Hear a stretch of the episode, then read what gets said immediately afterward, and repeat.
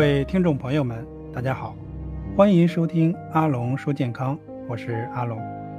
针对高血压的朋友，如何进行自我管理呢？如何进行自我管理，避免血压的波动？因为波动而引起的血压对血管的伤害。那么今天就和大家分享几个关于自我管理的一些方法。其实，在自我管理的过程当中，我们可以和药物一起进行协同的发挥作用，保护我们的血管不受到伤害。首先，第一个呢，要进行饮食的管理，要尽量的少吃这种多盐的食物，尽量的吃一些清淡的这种饮食。第二个呢，一定要做到管理自己的情绪，因为不良的情绪呢，会引起血压的波动。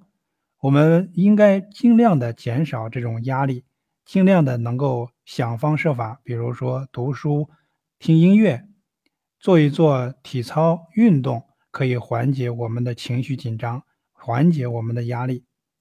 第三个还要管理好，因为高血压引起的重要脏器的一些伤害，那么就要经常的去做一些检查，比如说我们眼底的检查，还有肾脏的检查以及心脏的检查。因为这三个重要的脏器最容易受到高血压的伤害。